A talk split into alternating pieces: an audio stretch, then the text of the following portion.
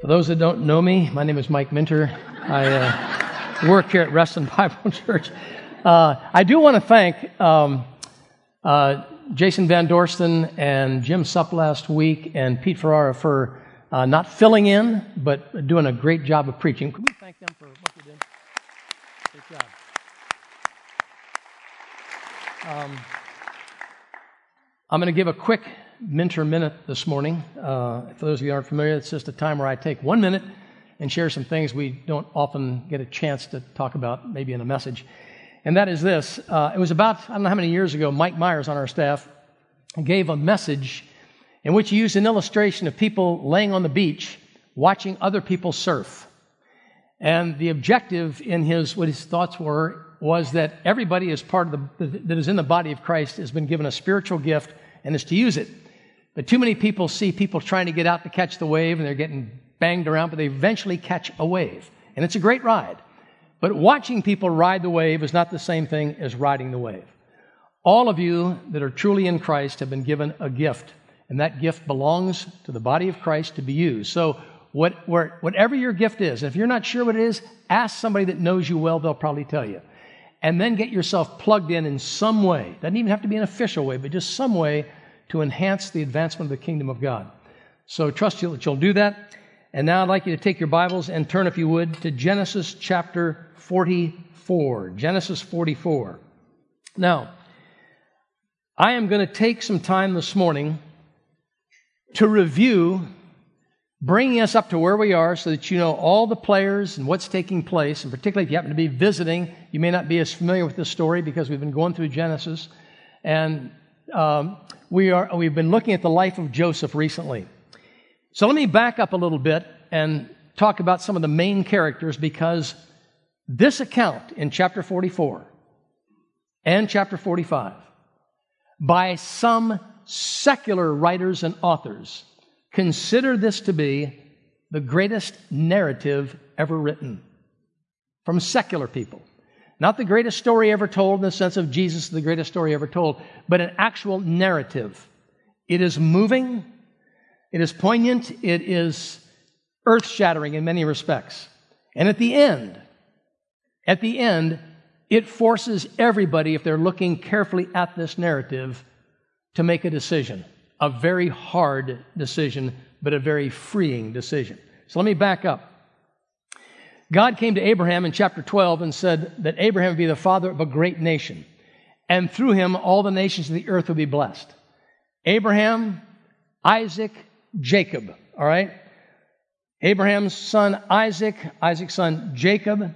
Jacob has been favored by his mother.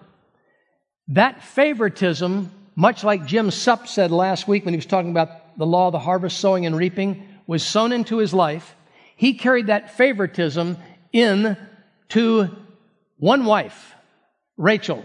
Keep in mind, he had two wives, Rachel and Leah, but he had these 12 sons through four different women, okay? That favoritism multiplied throughout, throughout the time and the, and the ages and ends up in the story we're looking at right now. Because Rachel was his favorite wife, and the two children that come from Rachel are Joseph and Benjamin. There was favoritism there, and this caused huge problems with the other brothers. They wound up hating Joseph because of that favoritism. If you go all the way back to chapter 37, you see this very clearly, where it says his brothers hated him because his father had given him a coat of many colors. Well, what winds up happening is, is that Joseph has a dream, and he dreams that his brothers are going to bow down to him. This is really important to grasp this. And they hated him all the more because of that dream. So what they wind up doing is they wind up selling him into slavery. And while he's in slavery, he ends up winds up in prison. He has a, a dream, and he gets the prisoners release him or mention to Pharaoh that this man knows to, how to interpret dreams. He goes to Pharaoh. He interprets Pharaoh's dream, and now he's in charge and command of all of Egypt. And the dream was that there would be uh, seven years of plenty and seven years of famine. So store up the food for the years of plenty. What we saw in chapter 42 was Jacob saying to his sons, Go down to Egypt and buy grain. They get down to Egypt. Joseph spots these 10 brothers and he goes, I know who they are. They don't know who he is. Perhaps a robe or beard or language, whatever. They don't know who he is, but he certainly knows who they are. And he says, You guys are spies. You didn't come down to buy grain, you're spies. No, we're not. We're not. We're all from one father. And, and, and we have a younger brother back home. Oh, really? Well, I'll keep one of your brothers hostage. You go back and bring your younger brother, Benjamin, back, and we'll see. They buy the grain, they pay in silver. Joseph makes sure that all the silver is put back in their sacks. On the way home, they discover the silver. At least one of them discovers it. When they get home, they realize that all the silver has been put back. Makes it look like they've stolen something. Now their conscience is being awakened. They think that God is trying to say something to them. And there's a little trajectory of how you see their conscience and a genuine move towards some kind of a repentance in the brothers. They get back in chapter 43. Jacob, their father, says, We're out of grain. Go back down and get some more grain. And they can't go back because Joseph said, Unless you bring your brother, Benjamin, you'll never see my face again. Dad, got to bring Benjamin. I can't bear to lose Benjamin. Please, I've already lost Joseph and I've lost Simeon. I can't bear to lose Benjamin. Sorry, Dad, we can't go back unless Benjamin comes with us. And Judah says, And I promise I'll watch over him. I'll make sure he returns. Jacob eventually relents they go down, and Joseph ends up greeting them, and he has a lunch for them. He serves a lunch, and he serves five times as much to Benjamin as the others. Because now he sees an opportunity to place before the brothers a similar scenario that was placed before them when they sold Joseph into slavery because of jealousy over the fact that their father loved him more than the others. And now it's Benjamin, his whole brother, from the same mother. Will, will the brothers allow Benjamin to be stuck into slavery or not? And so he sets up this whole plan, and it's a very clever plan. So let's take a look. He's not interested in revenge, he's interested in repentance. Let's read the first six verses, and then we'll pray. Now Joseph gave these instructions to the steward of his house Fill the men's sacks with as much food as they can carry and put each man's silver in the mouth of his sack. Then put my cup, the silver one, in the mouth of the youngest one's sack, along with the silver for his grain. And he did as Joseph said. As morning dawned, the men were sent on their way with their donkeys. They had not gone far from the city when Joseph said to his steward, Go after those men at once, and when you catch up with them, say to them, Why have you repaid good with evil? Isn't this the cup my master drinks from and also uses for divination?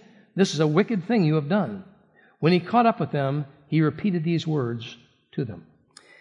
Father, we thank you for the privilege that we have to look at this text and trust that our lives will be deeply impacted from it. And it's our greatest desire to see that you'll be the one who will receive all the glory. We'll thank you in Jesus' name. Amen. I, uh, as I've been going through this uh, just over and over and over again, it's kind of interesting that we we have the advantage of reading the account.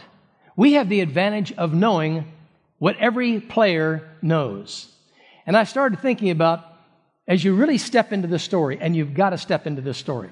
You've got to see how everybody is viewing this. There are certain things that Joseph knows. There are certain things that Jacob knows. There are certain things the brothers know. But no one has the whole picture. No one's got the completed picture, but you and I do. We're able to see this. We know what's happened. We know the whole scenario. They don't. So I thought I would write down what each group knew or individual. Jacob, the father, knows the least.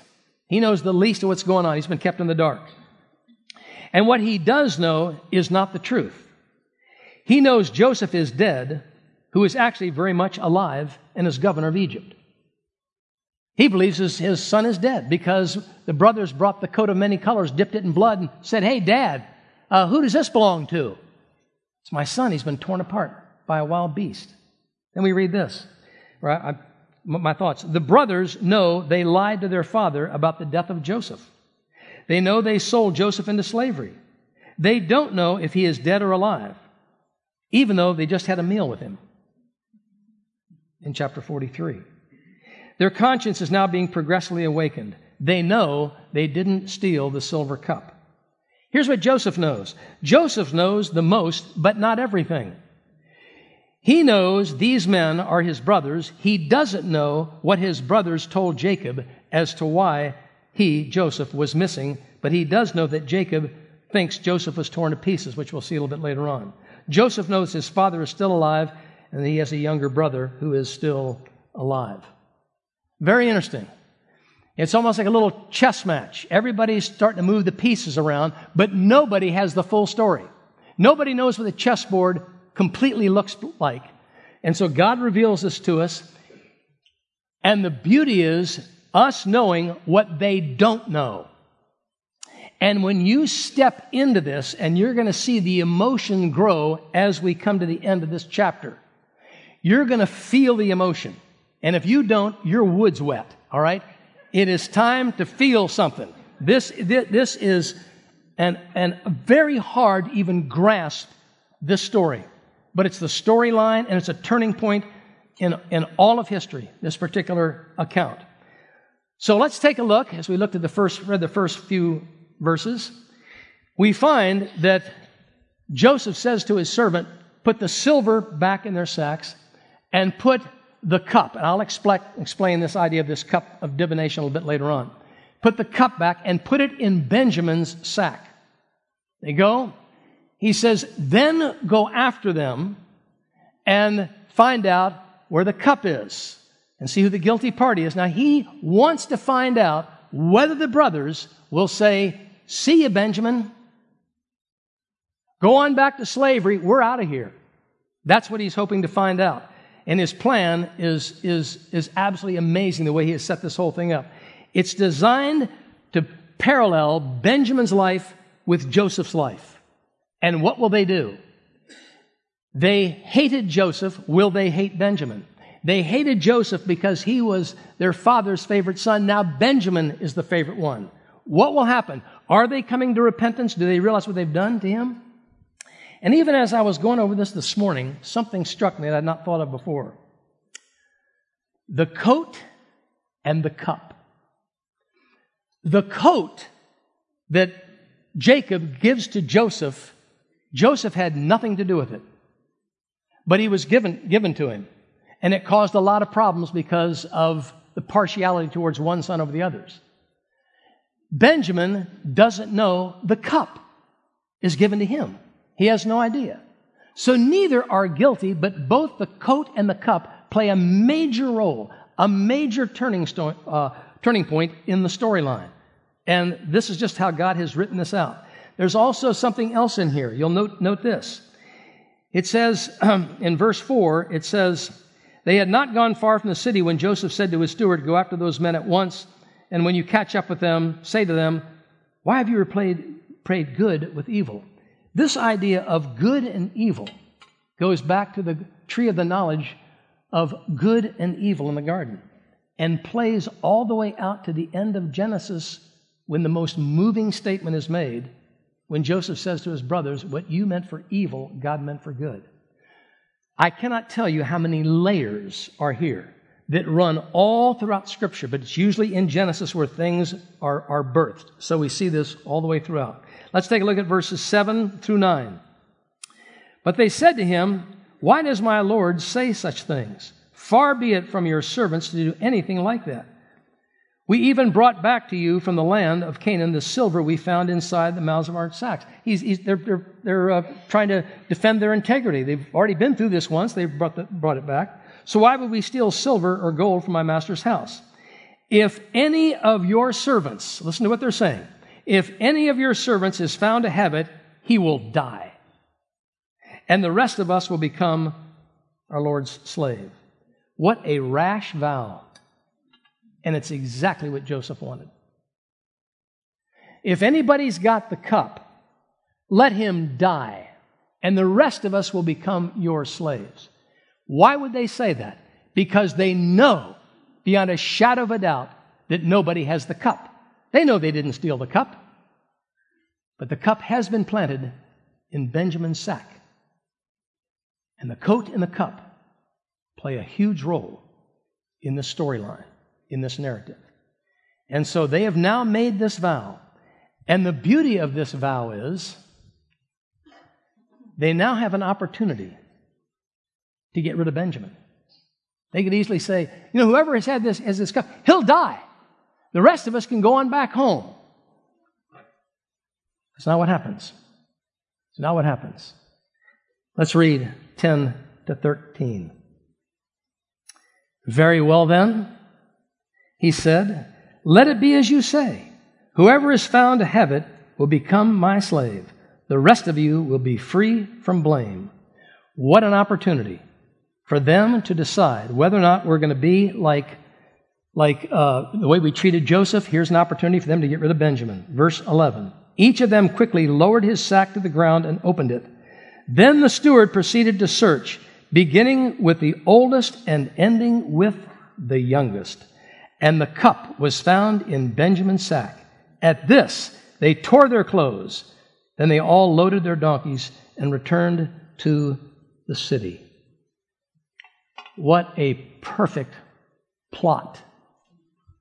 They have said, who is ever caught with this will die and will become your slaves. And when the servant catches up with them, he starts from the oldest and works his way to the youngest.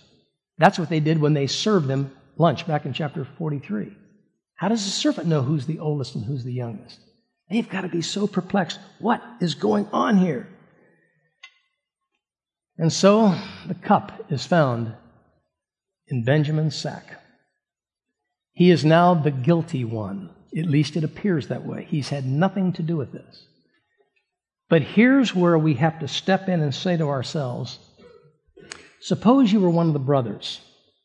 The servant of Joseph comes and says, Halt, let's find out. Somebody's taken, you know, the, my Lord's silver cup. Let's find out who it is. Ha! Come on. They start with the oldest. Each one they're sitting there thinking, he's wasting his time. We need to, we need to get going back to Canaan. 11, 10, 9, 8. Finally get to Ben. He's the kid, he doesn't have anything. And there's the cup. But did you notice what it says? And they tore their clothes.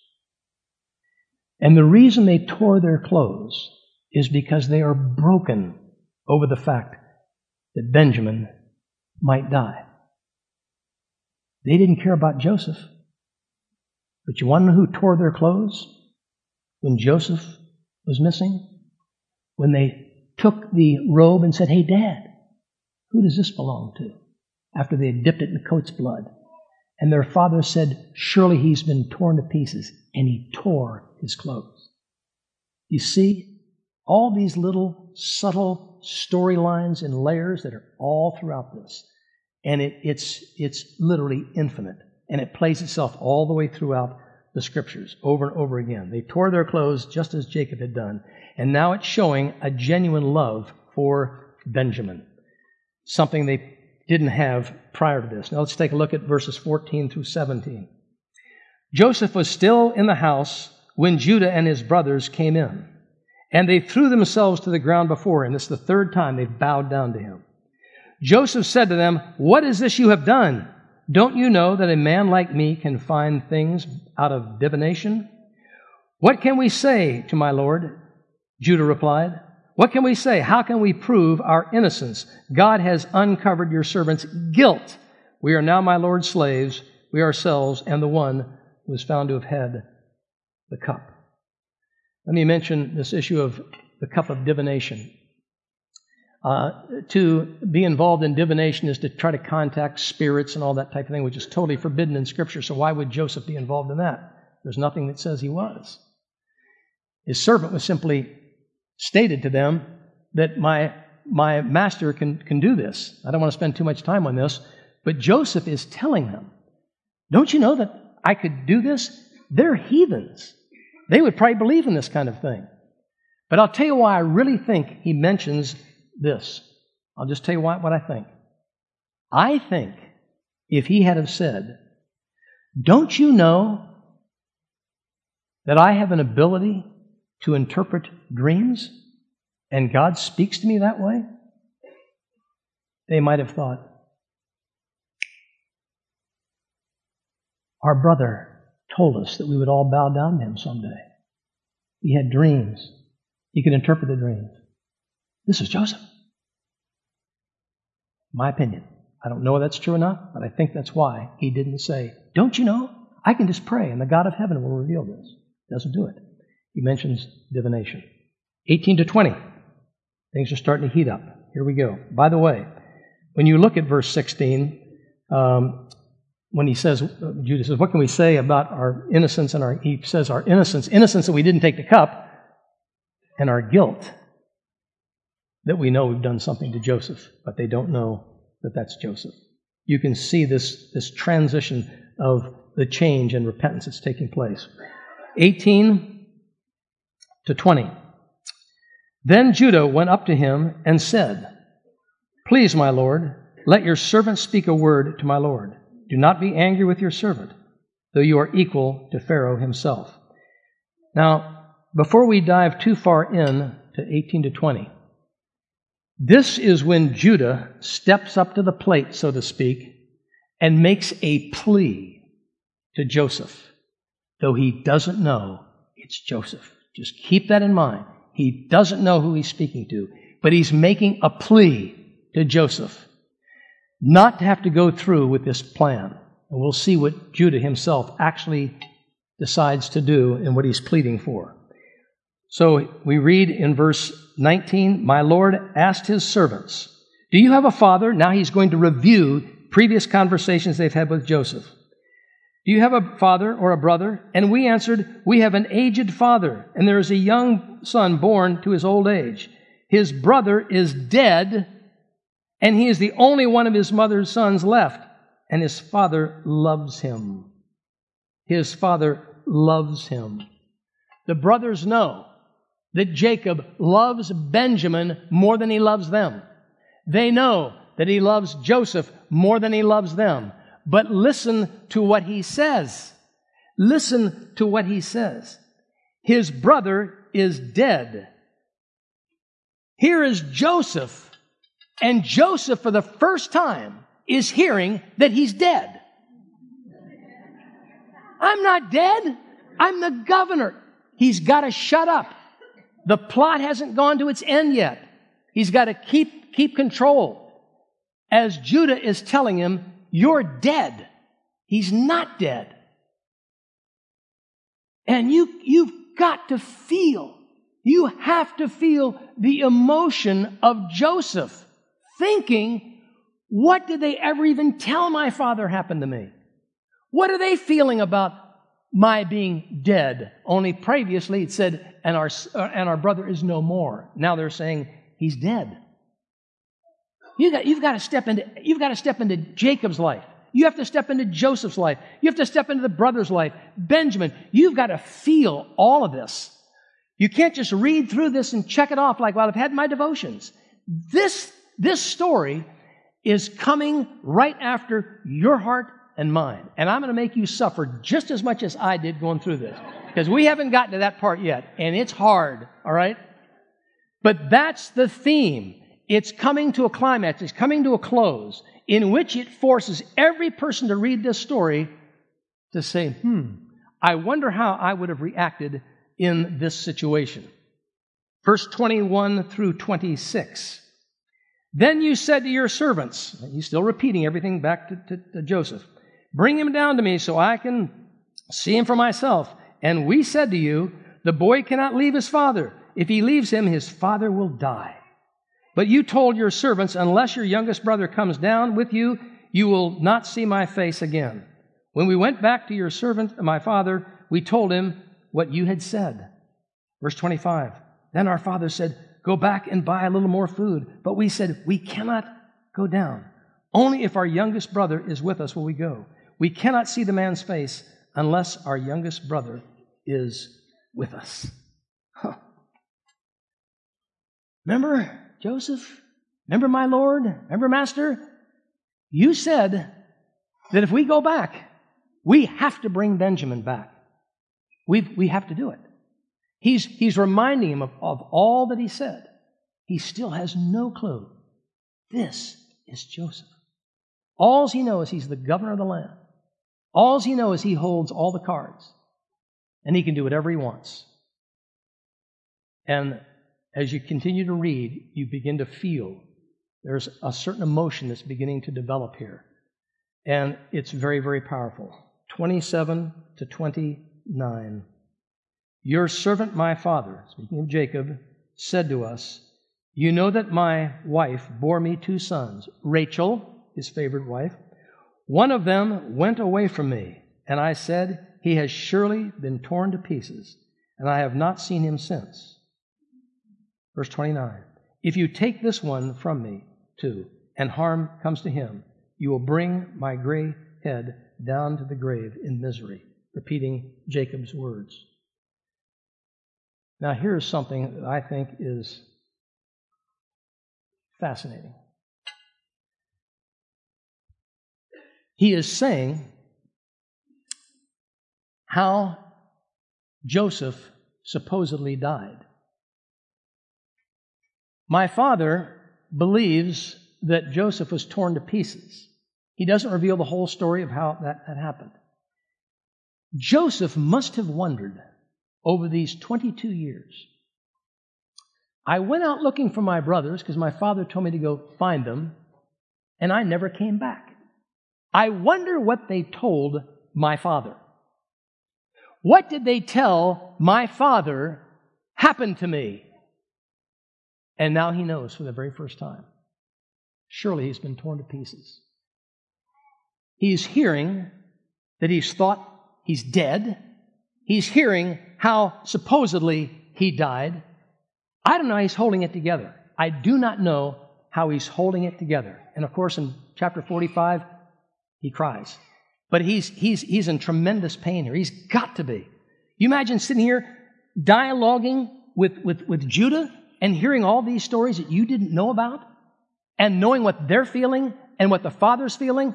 Oh, if Benjamin doesn't come back, my father will die. He's already lost Simeon and he's lost Joseph. My father will die. And he's playing to Joseph's emotions, certainly to some degree. He's making a very, very strong plea. Now, 30 to 32, we read this.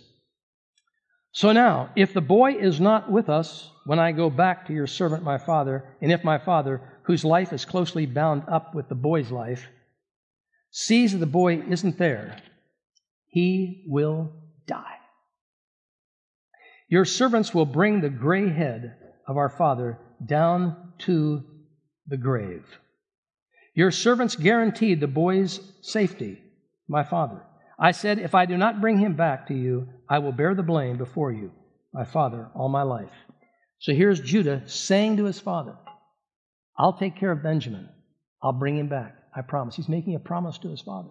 And now he's telling Joseph, what he had promised to his father. And now, the crux of all of history is in these next two verses 30 to 30, 32 to 30, um, 34.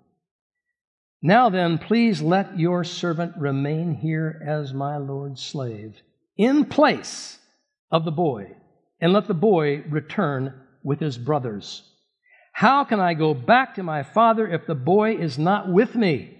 No, do not let me see the misery that would come upon my father. I'd say there's a change in this guy's life. But we need to review his life for a second. We need to go back and take a good hard look at his life. Let me remind you of several things. Number one, Judah, as well as the other brothers, hated Joseph. He's sitting here talking to the man that he hated with a passion because Jacob had shown favoritism to Joseph and not the other brothers. The reaping, the sowing and the reaping is taking place, as Jim mentioned last week. That's what's exactly happening here. Secondly, he hated his father, Jacob. Does it say that? No. It's as clear as it can be. How could you possibly go up to your father and show the coat of many colors dipped in blood, making your father believe that Joseph was torn apart by a wild lion or wild animal of some kind? Why would you do that? He despised his father for the favoritism. And it's all coming back. It's all being stirred. Third, he's a liar. He was a liar, Judah. Judah, along with the brothers, when they showed their father the coat of many colors, and their father said, Surely Joseph has been torn apart by a wild animal, they let him believe that. They let him believe that lie. He hated Joseph, hated his father, and he's a liar. He's also a murderer, or certainly a potential one. Because when they get Joseph, they want to kill him, they throw him into a pit. But Judah's the one that says, ah, let's make some money off of him. Let's sell him into slavery. We'll get some money for him. And while they're selling him into slavery, they're having lunch, which I've mentioned several times. That's how calloused his heart is and his brother's. Hated his brother, hated his father, a liar, calloused, a murderer, sitting there having lunch while his brother is getting ready to be sold into slavery. And then in chapter 38, he finds a prostitute along the road only it's not a prostitute, it's his daughter in law. And he has a relationship with her. Now, liar, immoral, this is a wicked man. What do you see here? A completely new human being. Something has happened. Something has taken place. A few thoughts. He knew his father loved Benjamin more than he loved him. Judah knew that he knew that Benjamin was the favorite. He knew that if he didn't return home, his father would feel sad, but not like if Benjamin didn't return home. So he knows that. He knows that. And from a human perspective, he has every right to feel badly about that, be even maybe bitter, angry about that from a human perspective. He could have taken revenge on his father by saying, Hey, Benjamin, tough luck that you got caught with the cup. We're going home. You're going into slavery. And Joseph played this parallel theme here of his life and Benjamin's to see whether or not they would do that, or whether or not they would say, We're not going there again. God is dealing with us. He's dealing with our conscience, He's dealing with the, with the very depths of our soul. He knew his father would suffer. Huh. Think there's a change? Hey, dad, whose coat did this belong to? Too bad you're suffering. Too bad you believe your son is dead. We don't care. We don't care because of the favoritism you've shown him and you never showed us. You're a bad father. Now, how can I let my father go through this pain? Something's happened. Something has happened. He dies to self pity. He dies to hatred. He dies to revenge. He dies to bitterness. All of those things he dies to. I'm done. The crop has come in, the law of the harvest. I'm done. We're going to sow some new seeds. I'm not living like this any longer. So, what is the point of the, of the narrative of the story? For us to go, wow, isn't that nice? That sure is cool. You know what it does for me, and I think it's designed to do for all of us? Who is it that we are holding hostage in our mind that offended us? Who is it that we're still bitter towards, angry that we haven't released it? That's the story. This is a gospel message. That's what this is. This is the power of the gospel to set somebody free. Judah has finally come to the realization I'm not living like this any longer. I'm not going to blame other people for how things have turned out. It's me. And I, I'm willing to take the place of Benjamin because my life has been dramatically changed. And you can't help but to say to yourself, who in my life, an employer, an employee, a father, a mother, a brother, a sister, a friend, whatever, that has not done well for you, and you've been hurt by, damaged by, wounded by, and the bitterness and the hatred and the anger is still there. Believe me, this raked my soul over, just over the coals. I kept going over it and going over it, and I kept saying to myself, would I do that? Benjamin, in, in some respects, is almost Judah's enemy, not purposefully, but the way the father treated him. And Judah says, Let me take his place. Let, it, let me go home. I'll take his place. I know he's the favored child. That's fine. I'm giving all that up. I'm done. I'm done with the anger and all the stuff that's eating my soul up. We have to ask ourselves who do we blame for how we're turning out or have turned out? And it might even be your parents. It might be your parents because Jacob was not a good father, not by any stretch of the imagination. Caused a lot of problems in his kids. And yet, each child is still morally responsible for how they turn out. You can't say, I came out of a bad home, that's why I'm the way I am. So and so treated me, that's why I'm bitter. there are parallel tracks in Scripture on this one. We're held accountable for causing somebody to be bitter, but the person who's bitter is still morally responsible for how they handle that bitterness. I don't know how those two fit, but they do. They do. And you see it in this entire account here. It is time for all of us, all of us, to let go of the video that we play in our minds of the person that hurt us, or how we were raised, or this or that. It's time to let it go. And when I say let it go, I mean let it go in the power of the gospel. Time to see ourselves as the guilty party. Listen carefully. Time to see ourselves as guilty, but forgiven. There is now, therefore, no condemnation to those who are in Christ. And so when you look at somebody else and you say, look what they've done, do you know their story? Tagline I gave you a long time ago is this If we knew their story, we might have more sympathy than anger towards them or judgment or bitterness. If you knew their story. You look at, you look at Judah's story. He had a rough life. But it doesn't excuse him. And he realized that. He's come to the place where he says, I can't use that as an excuse. But from a human perspective, from just a sheer human perspective, I can understand why he would be bitter and angry and immoral and everything else. But he's come to the end of that. And the real beauty is this the real beauty is when you read this, and he says to Joseph, Let me take his place.